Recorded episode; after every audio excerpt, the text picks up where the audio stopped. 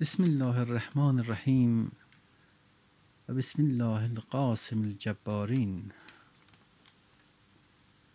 عرض سلام و ادب دارم خدمت والدین محترم، دانش آموزان عزیز، معلمین، مدیران، کارشناسان و برنامه ریزان نظام آموزشی کشور. این بخش آخر سخنان بنده است که امیدوارم بتونم به خوبی از عهده بیان اون بر بیام و تکلیف خودم رو ایفا نموده باشم. خب در این حرکت، حرکتی که در واقع در مقابل یک اقدام ملی است، اقدام ملی که به گفته خیلی از کارشناسان و مسئولان در جای جای کشور جمهوری اسلامی و همچنین مردم عزیزمون به باطل بودن اون اعتقاد و باور دارن، اما به لحاظ عدم نفوذ و قدرت اجراییشون همچنان شاهد در واقع اشاعه این ظلم و رو به جلو بودن آن هستن. من برای این که بتونم با کمک شما عزیزان در واقع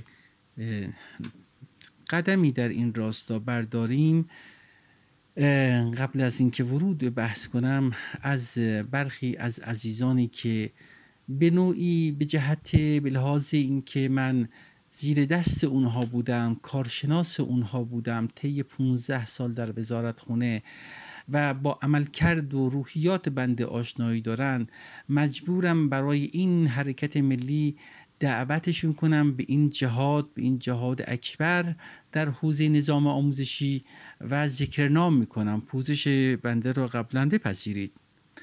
خب همگی با در واقع چهره دلسوز و مدبر و مدیر نظام آموزشی آقای دکتر محی الدین بهرام محمدیان آشنا هستید. خب مدت ها بود که در واقع سکان نظام آموزشی در سازمان پژوهش و برنامه‌ریزی آموزشی به موجب عنایت رهبری در مقام معظم رهبری در دست این عزیز ما بود.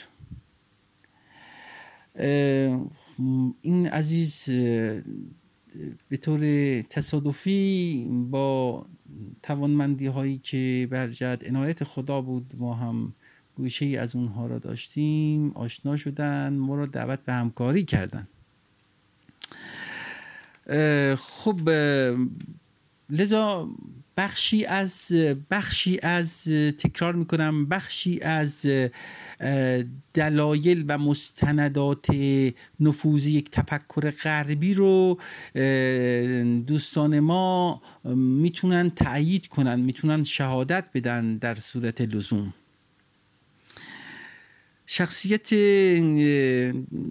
علمی و در واقع دینی، خلاق و دلسوز دیگری که در حوزه فلسفی تعلیم و تربیت ید طولایی دارن و ایشون دکترای این حوزه را دارن از دانشگاه تربیت مدرس، همچنین عضو هیئت علمی دانشگاه شهید بهشتی هستن، سرکار خانم دکتر علم‌الهداست که این چهره دلسوز و همراه با معلمان خلاق اولیای محترم رو همه میشناسن. این همکار ارجمند زمانی هم توفیق این نصیب ما شد که ما کارشناس ایشون باشیم و چیزی حدود فکر میکنم دو یا سه سال من به عنوان کارشناس نوآوری در واقع سازمان پژوهش و برنامه‌ریزی آموزشی در خدمت ایشان بودم و با کمک و راهنمایی‌های ایشان تونستیم اولین همایش ملی نوآوری‌های آموزشی رو در کشور راه اندازی کنیم. به خوبی با روحیات بنده آشنا هستند و دغدغه های بنده رو در واقع درک کردن. لذا در بخشی از دلایل و مستنداتی که من ارائه میدم برای نفوذ یک تفکر غربی در برنامه ریزی آموزشی، ایشون میتونه شهادت دهنده باشه در صورتی که تشخیص داده بشه باید این اتفاق در واقع میمون مبارک هاد بود برای جلوگیری از حرکت در واقع آموزش حضوری در شرایط کرونایی در مدارس کشور. خب من اکنون لازمه که شروع کنم و دلایلم رو بگم و مستنداتش رو، یه بخشیش رو اشاره میکنم، ارائهش رو میذارم برای ارائه در واقع ارائه در یک جایگاه های حقوقی که امکان بررسی دقیق و کارشناسی داشته باشه و خدای نکرده اون بخشایش که ممکنه نظر شخصی باشه اونها رو جدا کنن و اون بخشایش که میتونه عموم رو درگیر کنه، در واقع سرمایه های اجتماعی رو داره ضایع میکنه، اموال بیت المال رو داره، اون بخش ها رو بهش استناد کنن تا بتونن جلو اون در واقع نفوذ تفکر غربی در برنامه‌های درسی کشور رو انشالله بگیرن. پس من از همینجا قبل از ورود به دلایل از جناب آقای دکتر رئیسی در واقع ریاست محترم قوه قضاییه کشور خواهش میکنم که حرفای منو که خون دلها پشتشه و مدتها به عنوان کارشناس وزارتی و با پانزده سال سابقه در کلاس کلاس درس و تجربیات متعدد برای برگزاری دویست و پنجاه کارگاه فناوری جهت توانمندسازی معلمان حرفه‌ای در کشور برگزار کردم، با توجه به برنامه هایی که در اخیراً قبل از کرونا به مدت یک ماه بیست روز در سوریه داشتم و قرار ادامه پیدا کنه، حرفایم رو در واقع به بحث و بررسی و کارشناسی بذارید. دوستان مجلس آقای دکتر قالیباف با چهره بنده کاملا آشنا هستند و بارها دعوت به همکاری فرمودند که بنده نتونستم باشون همکاری کنم به جهت اینکه درگیر کارهای وزارتخونه بودم، از این بابت به هر جهت پوزش میطلبم که امیدوارم که در صحنه‌های دیگه در خدمتشون باشیم. خیلی از دوستان دیگری هست که من ذکر نام نمی کنم، به موقع لزوم ذکر نام خواهند شد. من خواهشم اینه که جناب آقای دکتر رئیسی لطفاً پیام این معل... این نامعلم نظام آموزش سنتی آتش به اختیار رو به عنوان یک شکایت رسمی تلقی فرمایید و متعاقباً در واقع در به صورت رسمی نیز ارائه خواهد شد به حوزه های مربوطه. خواهش من اینه که شما دستور رسیدگی رو هر موقع که بخواهید من در خدمت شما هستم. من همیشه وظیفه خودم میدونم که در هر جبهه‌ای در خدمت نظام، مملکت، مردمم، مردم عزیز میهن اسلامی، مقام معظم رهبری و هر یک از مسئولینی که توضیح بخوان در خدمتشون باشم. لذا من بسنده کنم به همین گفتار و برم سراغ این که حالا چه دلایلی وجود داره که یک تفکر غربی در واقع نفوذ کرده در برنامه درسی و این تفکر داره همینجوری میره جلو با وجود نظارت هایی که هست، با وجود توجه هایی که هست. مقام معظم رهبری بارها و بارها نمایندگانی رو فرستادن به عنوان اینکه حتی مسئولیت بگیرن در حوزه آموزش آموزش پرورش، ولی با وجود این چه چیزهایی شد که ما به اینجا رسیدیم که الان هستیم، که نظام آموزشی ما در واقع در واقع ایجاد شغل نمی‌کنه و نمیتونه یک ارتباط سازنده بین خانواده هایی که تازه تشکیل میشن به وجود بیاره. کار گروهی رو، مهارت افزایی رو تقویت نمیکنه، کارآفرینی رو تقویت نمیکنه. اینایی که دارم میگم شاید امروزه، یعنی قطعاً امروزه در حوزه آموزش علوم داره اتفاق میفته و طی چند سال گذشته شاهد اتفاقای خوبی بودیم با حضور و بروز دانش بنیان‌ها، اما در آموزش پرورش همچنان نظام آموزش سنتی، همچنان آزمون محوری، همچنان کنکور با اون قدرت عجیبش در صدا و سیما دخالت داره. من برای در واقع گفته هم خیلی افرادی هستن که میتونم به شهادت بگیریمشون، مثلا آقای دکتر بتایی که در یک جلسه ششصد نفره من با سخنانم طوفانی رو ایجاد کردم، حقایقی رو برملا کردم که ایشون افرادی رو برکنار کردن و به موجب اون با التماس بنده به این که من بیش از این نمیتونم دیگه تکلیفمو انجام بدم، گرچه یه سال دیگه دارم ولی چون دیگه زیر ذره بین این نگاه غربی قرار گرفتم ممکنه که آسیب بخورم، اجازه بده من در سنگری دیگری در خدمت معلمان باشم، برگزاری کارگاه‌های متعدد که مثلا آخرینشون بیست روز در سوریه بود.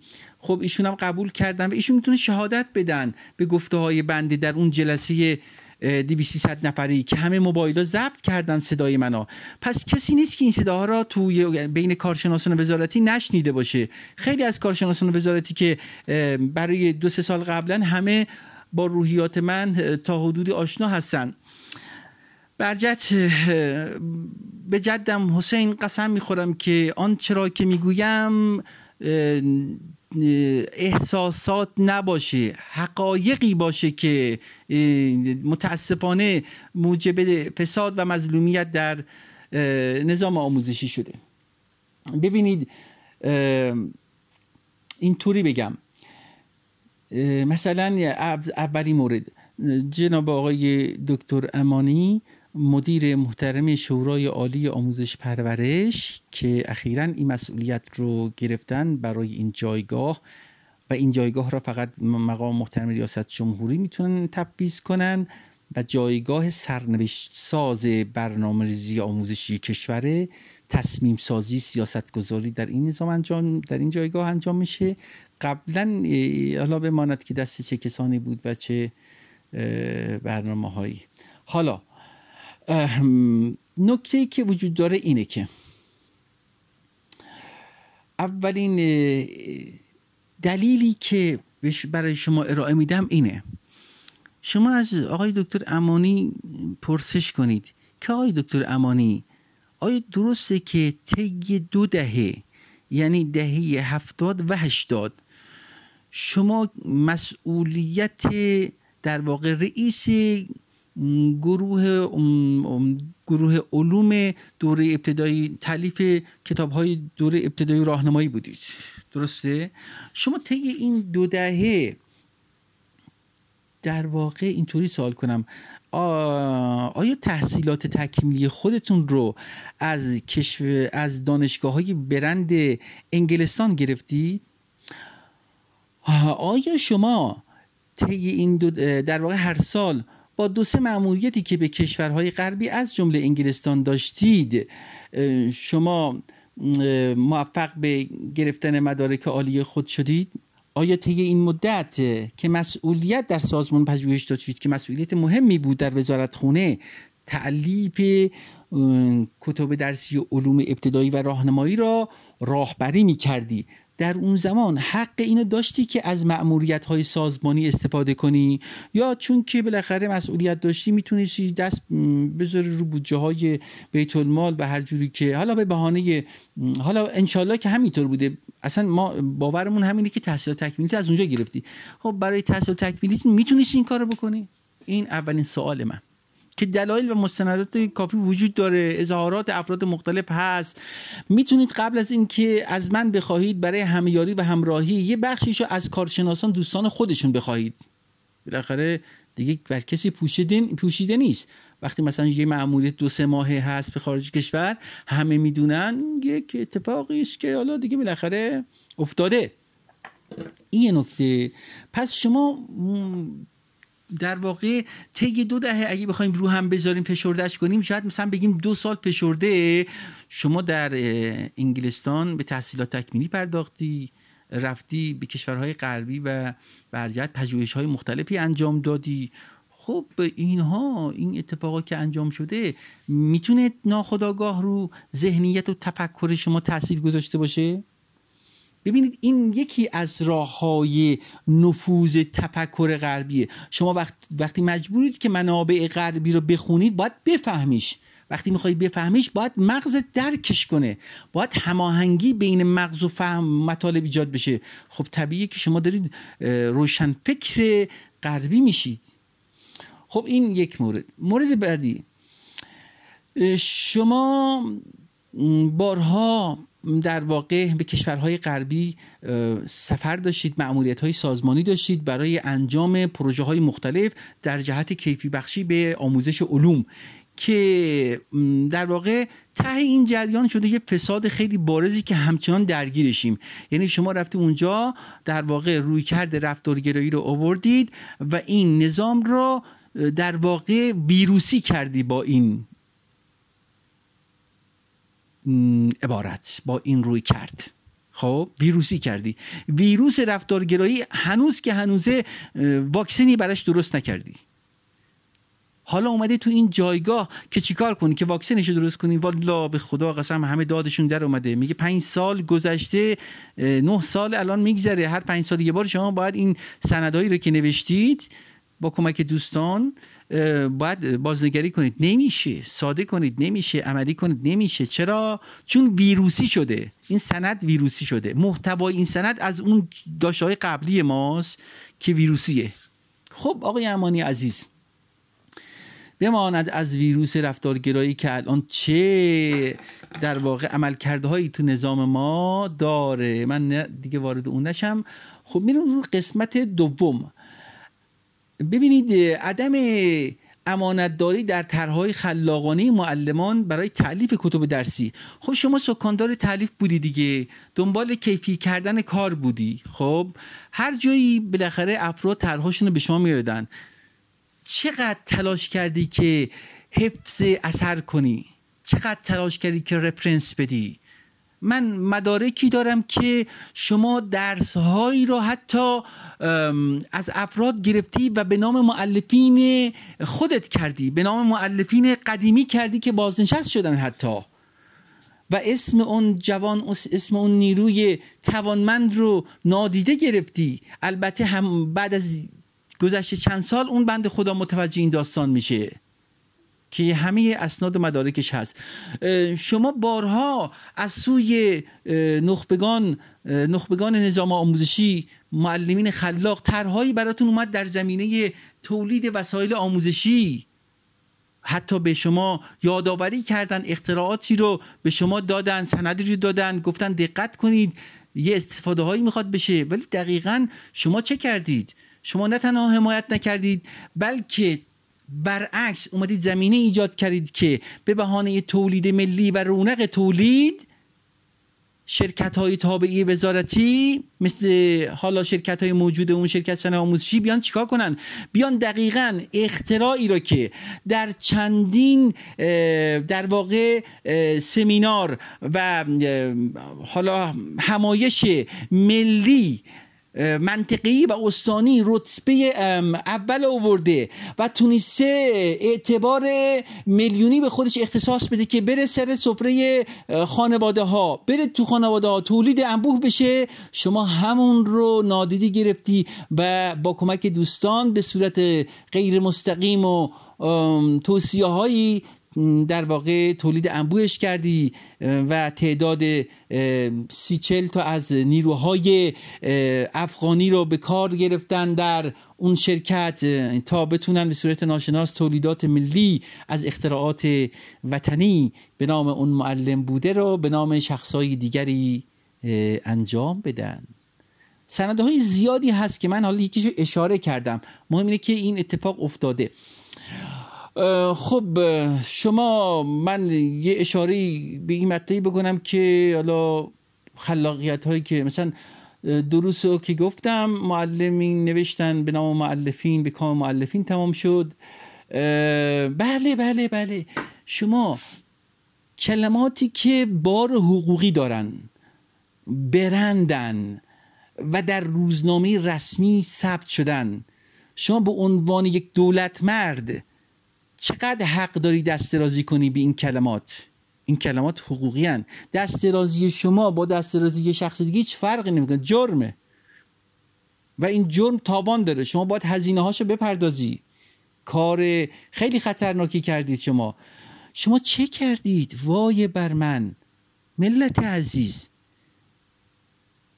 یک عنوانی که در روزنامه رسمی ثبت شده، اطلاع رسانی شده که این عنوان در صفحه چهارده یک کتابی برای خدمات آموزشی در حال چاپه و اون معلم، اون نیروی آموزشی با چه انگیزه ای عمر و هستیشو گذاشته بوده برای اون کتاب و تو اون صفحه مربوطه اومده بوده این کلمه بسته های یادگیری رو مطرح کرده بوده و گفته بوده که من میخوام از, تر... از طریق طراحی و تولید بسته های یادگیری یک ارمغان جدیدی در مقابل بسته های آموزشی تقدیم جهان کنم، تقدیم ملتم کنم.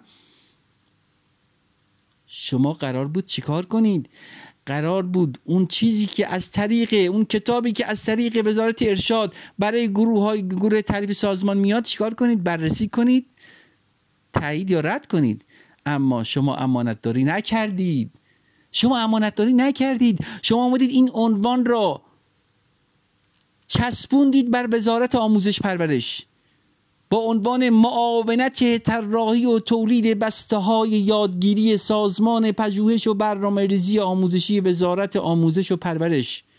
جناب تفویض کردید به یک بنده خدایی که بیخبر از از اینجا و اونجاست، از کارهای شماست. تقدیم به آقای دکتر ملکی عزیز ما که من خیلی دوستش می‌دارم و ارادت ویژه بهشون دارم، تقدیم بهشون کردید. خب این عزیز افتاد تو پله‌های ترقی، شد چی؟ بعد از سه ماه شد معاون وزیر، شد رئیس سازمان پژوهش و برنامه‌ریزی آموزشی و الان باید پاسخگوی چی باشه؟ اینکه چرا قرآن، تصویر قرآن از روی جلد کتاب درسی حذف شده. باید اینا رو کی انجام داده؟ این بنده خدا انجام نداده. مردم دقت کنید، این تالیفات برای دوره‌ای که آقای دکتر امانی تهرانی مسئول تألیف تمام کارگروه‌های درسی بوده. یعنی فرض کن در حد مدیر کل بوده دیگه، مدیر کل تألیف کتاب درسی سازمان پژوهش، یعنی درس ریاضی، همه درس‌های بچه‌ها رو ایشون با امضای ایشون چاپ شده، تألیف شده. خب حالا قرآن از روی کتاب حذف میشه، آقای دکتر ملکی گرفتار میشه، همونطور که در مورد بسته‌های یادگیری گرفتار شده، شد معاون طراحی تولید بسته‌های یادگیری. خب چه اتفاقی داره میفته؟ تا کجا قراره پیش بریم؟ آقای دکتر ملکی عزیز، شمایی که الان رئیس سازمانی و قبلا اون معاونت طراحی تولید بسته‌های یادگیری داشتی، آیا میدونی این یک این برندی است که در روزنامه رسمی سال گذشته چاپ شده و شما دقیقاً سه ماه بعد این پست رو گرفتید و سه ماه بعدش شدی معاون وزیر، کسی که باید تألیف کتاب درسی را سکانداری کنه؟ ما دنبال امانت داریم. کی داره خیانت میکنه؟ من مطمئنم که آقای دکتر ملکی از عزیزان و برجستگان ما هستند و من دلسوزی ایشون برای کشور ثابت شده است. دیگران، آقای امانی داره دیگران رو خراب میکنه. آقای امانی باید بتونه به عنوان مدیر شورای عالی آموزش پرورش بالاخره کار بزرگی انجام بده. خب ادامه میدیم بحث رو با این که بعد میرسیم به اینجایی که کارشکنی های سازمانی با توانمندی های ملی. خب ما نیروی معلم و خلاق کم نداریم. من خدا شاهد، از بیست هزار معلم خلاق صد تا معلم خلاق عالی، کار درست، دلسوز و حرفه‌ای میشناسم. خب با این با این جماعت میتونیم تحول ایجاد کنیم که خوابش هم نمیبینه آقای امانی، و ایجاد خواهیم کرد. شک نکن، شک نکن که این اتفاق خواهد افتاد. دیگه موقعی این نیست که بخوای این نگاه غربی رو جلو ببری. خب چه اتفاقی افتاد در اینجا؟ در واقع کارشکنی‌های ایشون رو کی میخواد شهادت بده؟ کدوم راد مردی تو این کشور میخواد کارشکنی های ایشون رو در واقع باور چیز کنه، تایید کنه. کدوم شیرجنی در این کشور میخواد تایید کنه این کارشکنیایشان را؟ خب من سندهایی میارم که اون افراد از محترم و ارجمندی که نام بردم اونا شهادت میدن که بله این اتفاق افتاده، این اتفاق افتاده و در جلسه‌ای سخت مبارزه اتفاق میفته تا اینکه بالاخره امانی مجبور میشه به یک ورود یک در واقع حالا نامعلم نامعلم به نظام آموزش سنتی. اما پس از چندی با کارشکنی های متعددی که انجام میده موفق میشه که اون در واقع نیروی نفوذی رو در واقع بالاجبار از گردونه تألیف خارج کنه که اسناد این مسائل وجود داره.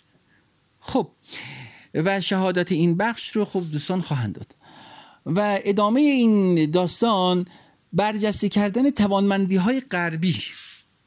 ای وای بر من، این دیگه چه داستانیه؟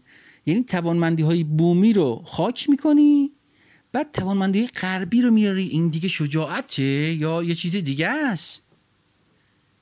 خیلی این دیگه دل و جرأت میخواد. خب چه گروه هایی رو دعوت کرده؟ ببینید گروه هایی که دعوت میشن مثل گروه لامین علپت که لمپه مشهوره. یکی از کارشناسان علمی این گروه در واقع سرکار خانم دکتر بلنکته. اسناد و فیلماش هست که اولین باری که دکتر بلنکت به ایران دعوت میشه سال هشتاد و پنج ما با ایشون دیداری داریم و ایشون درخواست میکنه که از نوآوری های معلمان خلاق ایران دیدن کنه. وقتی دیدن میکنه باور نمیکنه و عذرخواهی میکنه از اینکه تا این لحظه داشته از محتوای این کشور در سایر کشورهای جهان استفاده میکرده و حتی اینا همه چیز شده، یعنی فیلمش گرفته شده. اون داره به زبان در واقع فرانسوی فرانسوی میگه، بعد مترجم داره ترجمه میکنه.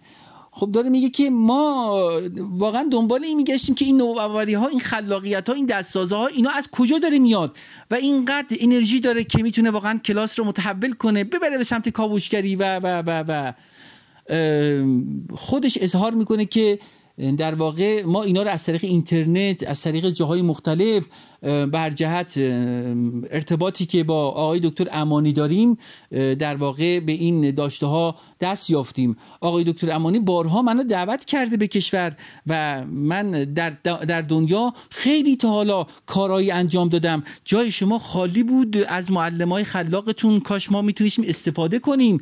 معلمای خلاق شما رو ما چطوری میتونیم ازشون استفاده کنیم که بتونیم نظام آموزشی دنیا رو کیفی تر کنیم در در آموزش علوم و از این داستان ها. خلاصه نوشته ها، درخواستاش، همه چیزش هست که من حالا بخشیشو مثلا همین قسمت رو قبلا در سطح میلیونی به اشتراک گذاشتم. خب یا مثلا فرض بفرمایید که میریم جلوتر، این خانم بلنکت سال هشتاد و پنج اینا رو گفت، ولی سال در واقع نود و هفت که منو از مجموعه تونستن اخراج کنن با فشارهای سیستمیشون و به خواسته خودم که راحت شم دست این جماعت چند رو، بالاخره موفق شدم که چیکار کنم؟ موفق شدم که در واقع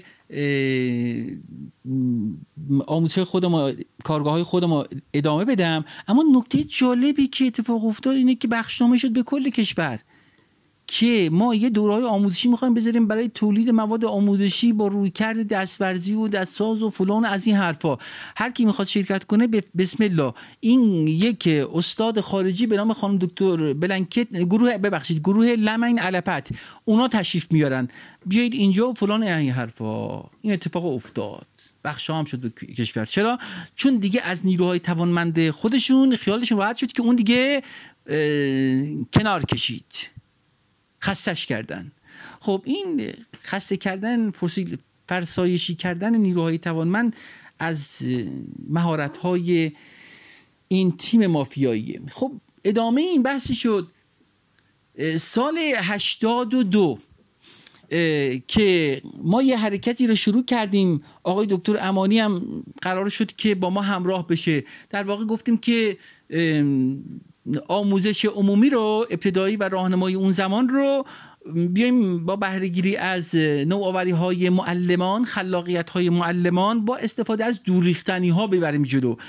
یه پژوهش جدی شد که ایشون شد در واقع ناظر اون پژوهش و این پژوهش بارها اعتبار بخشی، پژوهش‌های متعددی برای تعریف شد که اسنادش هست و کارشناسان حقوقی حالا علمی میتونن بررسی کنن. در اون زمان چند مکاتبه ساده انجام میشه با استیو اسپنگلر. استیو اسپنگلر در اون زمان یک معلم خلاق بوده در آمریکا.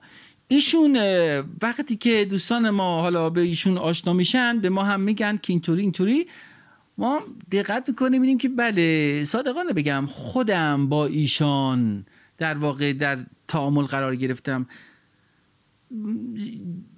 جزئیات کار رو خواهم گفت، نمیخوام زمان خیلی طولانی بشه. چند مکاتبه با ایشون شد، چند تا پوستر ارسال کردیم طی چند مرحله گفتگو که آقا آره اینجا یه همچین حرکت‌های اتفاق افتاده و ما میتونیم مثلا از ببینیم شما چی کار کردید، اگه شما نظری فکری دارید بگید، ما اینجا تقویت کنیم تا بتونیم در جهت کیفی سازی نظام آموزشی دنیا یه حرکتی رو داشته باشیم با کمک مجموعه وزارتخونه ایران و حالا مجموعه‌های وزارتی اونجا. ایشون گفتن که در واقع بسیار خوب، کاراتون خوبه، فلان، از این داستان‌ها که من قبلا تو صدا و سیمام اشاره به این داستان کردم، الان دیگه واردش نمیشم، اسنادش هم منتشر شده. و استیو اسپنگلر در اون زمان، من دو تا کار خلاقانه تو سایتشون دیدم که منو جذب کرد. شاید اون دو تا کار هنوزم در برنامه‌هاش باشه. یک کدو تنبلی بود، مترسکی درست کرده بود، یه مواد انفجاری داخلش می‌ذاشت، این که منفجر می‌شد چشم‌ها و اون طرحی که روی کدو کشیده بود، صورتک اون چشم‌ها و اینا میاد بیرون، یه صورتی که یه صورتکی نمایان می‌شد.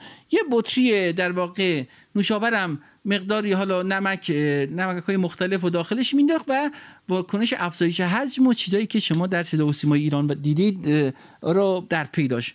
من چیز دیگری ندیدم که جذبم کنه، چون تو طرح‌هایی که ما داشتیم با کمک آقای دکتر امانی انجام میدیم میدادیم خیلی به دنبال این بودیم که لذت یادگیری رو تقویت کنیم، به طوری که کتابی با این عنوان نوشته شد، به طوری که یک فیلمی در صدا و سیما قبل از همه فیلم هایی که در صدا و سیما در حوزه ساختنی ها ارائه میشه با همین عنوان نوشتیم، لذت یادگیری، لذت آموختن، که با یه عروسکی بود به عنوان، حالا عروسک اسمش هم یادم نیست، آقای فلان کار رو پیش میبردیم. خب صد قسمت هم بود، هنوزم تو کشور هیچ برنامه تلویزیونی برای ساختنی ها و اینا ارائه نشده بود. سال هشتاد و هشت یا هشتاد و نه بود، شما اینا را بهتر از من میدونید. خب ببینید، یک کاری که پژوهش میشه، ثبت اختراع میشه، برنامه تلویزیون برای ساخته میشه، تالیف کتاب درسی میشه، فلان میشه، ولی تو دست کیا در میاد؟ تو دست دکتر بلنکت در سال هشتاد و پنج در میاد که میگه ما دنبالش میگشتیم، اینا رفرنس براش نداشتیم، الان میتونیم دیگه مطمئن باشیم رفرنساشو از کشور شما برداریم، چون تو مجلات تکنولوژی شما تو جای دیگه نشون هم دادی هست، از اینجا برمیداریم. این افتخار ما بود که با معلمان شما آشنا شدیم. خب یکی دومی این که استیو اسپنگلر بعد از اون سال هشتاد و سه میشه شخصیت تلویز... تلویزیونی آمریکا. کشور آمریکا میاد چیکار میکنه؟ میاد حمایت میکنه، یه تیم پشتیبانی برای این کار میذاره و الان یک چهره تلویزیونی. و جالبه که بدون دوستان، آخرین کارهای مجموعه های معلمان خلاق از جمله بنده رو داره داره تولید کرده تولید کرده ما آخرین کارمون چی بود؟ دست دست ورزه ها، بسته های یادگیری درست کنیم، همون چیزی که پستش خورد به نام آقای دکتر ملکی. خب پستش خورد به نام آقای دکتر ملکی، محتواش هم استیو اسپنگلر آمریکایی تولید کرد، بخش های تجهیزاتش هم شرکت سناموسی داره تولید میکنه. تولیدات اخیر شرکت سناموسی چیه؟ بسته های آزمایش خانگی. این عنوان، این عبارت کجا گفته شده؟ چه اتفاقی داره تو این کشور میفته؟ کی دیگه میتونه اعتماد کنه؟ اینه که این جریان تفکر غربی قراره که مردم رو همینجوری صداشون رو به این شکلی که الان در آورده در بیاره. من اینا رو هفده هجده سال دارم، هفده هجده سال این ظلم رو نوشیدم ولی که لب نگشودم. چرا؟ چون قرار نیست که کارا اینجوری پیش بره، هر کسی بیاد نظر شخصی نظر خودشو بگه. امروز اگه بخشی از این کارا رو دارم ارائه میدم و خودم رو وسط انداختم، ببین همین بخشش دقت کنید، من دارم میگم ولی ریسک اینم میپذیرم که من خیلی یه اتفاقی دیگه برام بیفته، ریسک اینم میپذیرم. خب ولی نمیتونم از حقیقت از حقیقتی که در کشور ما وجود داره پرده برداری نکنم. این مشکل مشکل من نیست، من خودم رو یه جایی مثال زدم. شما همین اخیراً دیدید که در این موضوع تألیفات جایی چه اتفاقاتی افتاد، چه مؤلفینی دارن میگن آقا جان ما کارمون رو دادیم ولی به نام دیگری ثبت شد. حالا من اگه دارم میگم منم اینطور اتفاق برام افتاده، خدا مثال میزنم، چون من باید یه سری سندهایی رو ارائه بدم که در واقع برای شکایتی که میخوام اعلام کنم قابلیت پیگیری داشته باشه تا از مسیر این کار بتونم اون جریان مخوف حاکمیت نف... در واقع نفوذ تفکر غربی رو بتونم به کمک شما عزیزان در واقع پاکسازیش کنیم. این اتفاق میخواد بیفته، این اتفاق میخواد بیفته. حالا دیگه این گوی و این میدان، من مشت نمونه خروار اون چرا که باید میگفتم گفتم، شاید اگر نمیگفتم هیچ کسی دیگری نمی اومد بگه، چون همه گرفتاریم، همه مشکل دارن. حالا من اگه دارم میگم چون دیگه برخلاف من دیگه از زمانی که لبیک گفتیم به حضرت امام خمینی برای جبهه، از همون زمان با همین علاقه با دلسوزی در میدان بودم، هستم. همین الان که با شما دارم صحبت میکنم معلمان خلاق گواه گفته های منن، بیست هزار معلم همه دارن الان این سخنان منو میشنون، میبینن که نحوه ادبیات بیان من با اون گفته هایی که قبلا داشتم هیچ تفاوتی نداره، همون دلسوزیه هست، همون عشق هست، همون دستورزیه هست و ارادت ویژه داریم. من در پایان کلامم فقط خواهش کنم از مقامات محترم کشور بر جهت این سال، این ایامی که گذشت، ایام عاشورایی و تاسوعایی یک پیامی برای ما داشت، هر سال داره تکرار میشه. بالاخره اونجا تعداد هفتاد نفر بودند که در مقابل ظلم ایستادن و الان میتونه این تعداد بیشتر باشه. ما الان نیاز داریم که بیایم جلو و بگیم هیهات من الذله. ما اصلا تو این اوضاع نباید دغدغه دیگری داشته باشید. ببینید این معاندین هر کارش بکنی، هر حرفی بزنی، برداشت‌های خودشون دارن، ولی ما نمیتونیم به خاطر ترس از ما، اینکه معاندین از گفته‌های ما سوء استفاده میکنن، مثلا بیایم شاهد این باشیم که ظلم بیشتری داره اتفاق میفته. کرونا اصلا کاری به این بحث‌های سیاسی نداره، کرونا داره در هم مینورده. همین الان جلوش بگیری بهتر از اینکه یه ساعت دیگه جلوش بگیرید. لذا همه همکاران عزیز، همه معلمان، همه والدین، همه مسئولین، از مسئولین جزء گرفته تا مقامات، مقام محترم ریاست جمهوری، معاونین محترم ایشان، مقام محترم سپاه پاسداران، بسیج، تمامی سازمان‌های علمی، حقوقی، قضایی، مجلس محترم، نماینده محترم مجلس، رئیس قوه قضاییه، رئیس مجلس محترم جمهوری اسلامی و در پایان مقام معظم رهبری، به دادمون برس. والله قسم هر ثانیه که داره میگذره این ویروسه همین جوری داره با سرعت دست به دست میشه. هیچ دلیلی وجود نداره، دلیل متقنی وجود نداره که این این چیزایی که واکسنایی که درست کردن عوارض بدتری در پی نداشته باشه. اینا در طولانی مدت داره جواب میده. پیشگیری همیشه بهتر از درمانه. خودتون بارها و بارها نماینده های شما اینها گفتن، مقام معظم رهبری، من من اساره‌ای از خاک پای این ملتم، من یک شهروندم، من یکی از این مردمم، ازت خواهش میکنم دستور لازم را صادر کن، جریان آموزش را متوقف کن، بذار حقیقت، برای حقیقت باید باید یه جاهای یه جاهای یه سری حقوق را ضایع کنیم. الان بزرگترین حقوقی که باید احیا بشه اینه که مدرسه باید متوقف بشه این آموزش. ما برای آموزش مجازی با روی کرده در واقع ترکیب بسترهای یادگیری برنامه جامعی داریم. الان دیگه ذهنم خسته است، یاری نمیکنه، ولی اون عناوینش هست تو همین پادکستی که براتون میفرستم. عنوان این در واقع برنامه هست. خوشبختانه سازمان بسیج این برنامه را به خوبی درک کرده. میتونید از در واقع سردار سلیمانی، معاون محترم ایشون و تمامی فرماندهان بسیج بپرسید که این آقای جدی چه طرح و برنامه‌ای داره، واقعا میشه کاری کرد و اگه لازم شد من بیام یه دفاعی کنم. در این طرح و برنامه قرار نیست که من همه کار رو انجام بدم، نه نه نه نه، اشتباه نشه. من فقط نقشه رو میگم، فقط نقشه رو میگم. اجرای کار توسط معلمان خلاق در حوزه های یازدهگانه یادگیری، معلمایی که باورشون دارم، معلمایی که حاضر نشدن کارهای خلاقانه معلمان دیگر را ببرن تو برنامه‌های شبکه آموزش در مدرسه ایران و به نام خودشون ارائه بدن، وسایل آموزشی رو به نام خودشون ارائه بدن. معلمانی که حاضر نشدن برنامه‌های آقای برنامه‌های معلمان ایران را که استیو اسپنگلر به زبان آمریکا ترجمه میکنه به نام خودش ثبت میکنه، حالشو میبره، در دنیا به نام خودش ارائه میده، کتاب به زبانهای مختلف دنیا ارائه میده، در حالی که همش ایران، در حالی که بخش اعظمش ایرانیه.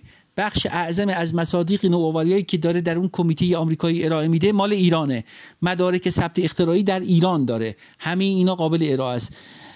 بعد میاد کتاب‌های ارائه میده به زبان‌های مختلف دنیا، بعد معلمی میاد ور می‌داره اینا رو ترجمه میکنه، چیز میکنه، ترجمهش میکنه، حالا اون کتاب دست میگیره، بعد میاد برنامه تلویزیونی میسازه و در برنامه تلویزیونی موتور جستجو در شبکه آموزش به نام آقای آزمایش به نام خودش ارائه میده.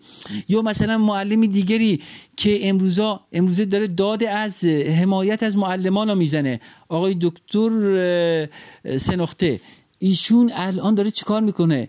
ایشون الان داره چیکار میکنه؟ ایشون در شبکه امید همین برنامه را اومده داره برجسته میکنه، به نام خودش ارائه میده. من چون یه مقداری از این آدم کارهای خوبم دیدم، صلاح نبردم، صلاح ندونستم اسمشو ببرم، چون نباید کارهای خوب دیگران را نادیده گرفت. الحق و الانصاف، نباید این کارو کرد. به اون خاطر اسم نبردم تا این عزیز شاید نادم شده باشه از کارش و بالاخره جور دیگه جبران کنه. حالا فعلا یه, تر... یه تریبونی در دستش هست در این کشور که میتونه برای مردم خدماتی رو ارائه بده و جبران گذشته رو داشته باشه. خب خیلی از افرادی هم بودن اینجوری بودن دیگه. ببین از این بیست هزار معلم کافیه که مثلا مثلا انگوش شمار مثلا ده تا معلم پیدا شه که همراه با اون جریان غربی شده باشه. خب این اتفاق افتاده. الان الان خیلی به خود آموزش پرورش نمیتونه به خودش بنازه که ما محتوا تولید میکنیم از شبکه آموزش ارائه میدیم. این محتوایی که ارائه میشه اولا محتوای سنتیه، دوما ارائه ارائه سنتیه، سوما بخشی از این محتواها مالک حقوقی داره. اینا چیزاییه که شکایت‌هاش رفته به صدا و سیما ولی پاسخ داده نشده. آقای علی عسکری کوتاهی کردن، به کرات شکایت شده، خدمت آقای احمدی افزادی رسیدیم، گفتیم اینا را، ولی توهین‌آمیز از سوی مشاوراشون برخوردایی شده و نیروها را خسته کردن. خسته کردن. خیلی اتفاقای افتاده که شما میتونید از نزدیکترین کس خودتون جناب آقای دکتر رئیسی عزیز، ریاست محترم قوه قضایی قضایی شما میتونید از نزدیکترین شخص خودتون که به شما تو خانواده شما هست ازش بپرسی این آقای جدی کارشناست بوده، این همه بهش ظلم شده، راست میگه؟ این اتفاقو بپرس. اگه دیدی راست میگه، یا علی یا علی ما آماده ایم، آماده ایم برای جهاد، آماده ایم، صد تا معلم خلاق میارم وسط، یک برنامه آموزشی. من همینجا قول میدم از زمانی که شما حمایت کنید دو ماه بعد جریان آموزشی بسیار بهینه کیفی در ایران را بیفته و کل جهان ازش استفاده کنه، به شرط اینکه بیایید و این اهرم‌های فشار، این چنبره‌های فشار غربی رو از روی این مجموعه زحمتکش بردارید. خب دوستان، حرفایی که زده شد، میگه سخنی که از دل برا براید لاجرم بر دل نشیند. اینا همه حرفای دل بود، اینا همه ظلمایی بود که انجام شده بود. من اخیراً اتفاق برام افتاد که در پیدا کردن کلمات کلمه کمی سخت مشکل دارم، نمیدونم شاید اثرات پنهان کرونا باشه، دچار مه مغزی شدم. من اینطوری میگن ظاهرا مه مغزی، تو یه لحظه یه سری کلماتی رو باید تلاش کنم به یاد بیارم. اینه که اگه این وایس من یه خورده دچار در واقع توپخ‌های زیادی به کرات بر من ببخشید و انشالله خداوند شرایطی رو ایجاد کنه که مردم کشور، ملت عزیز ایران، معلمان عزیز، مدیران عزیز، دانش آموزان عزیز، مدیران و مقامات کشورمون احساس کنن که تکلیف الهی خودشون رو به نحو شایسته و اونطور که در توان و در ید و توانشون بود انجام دادن.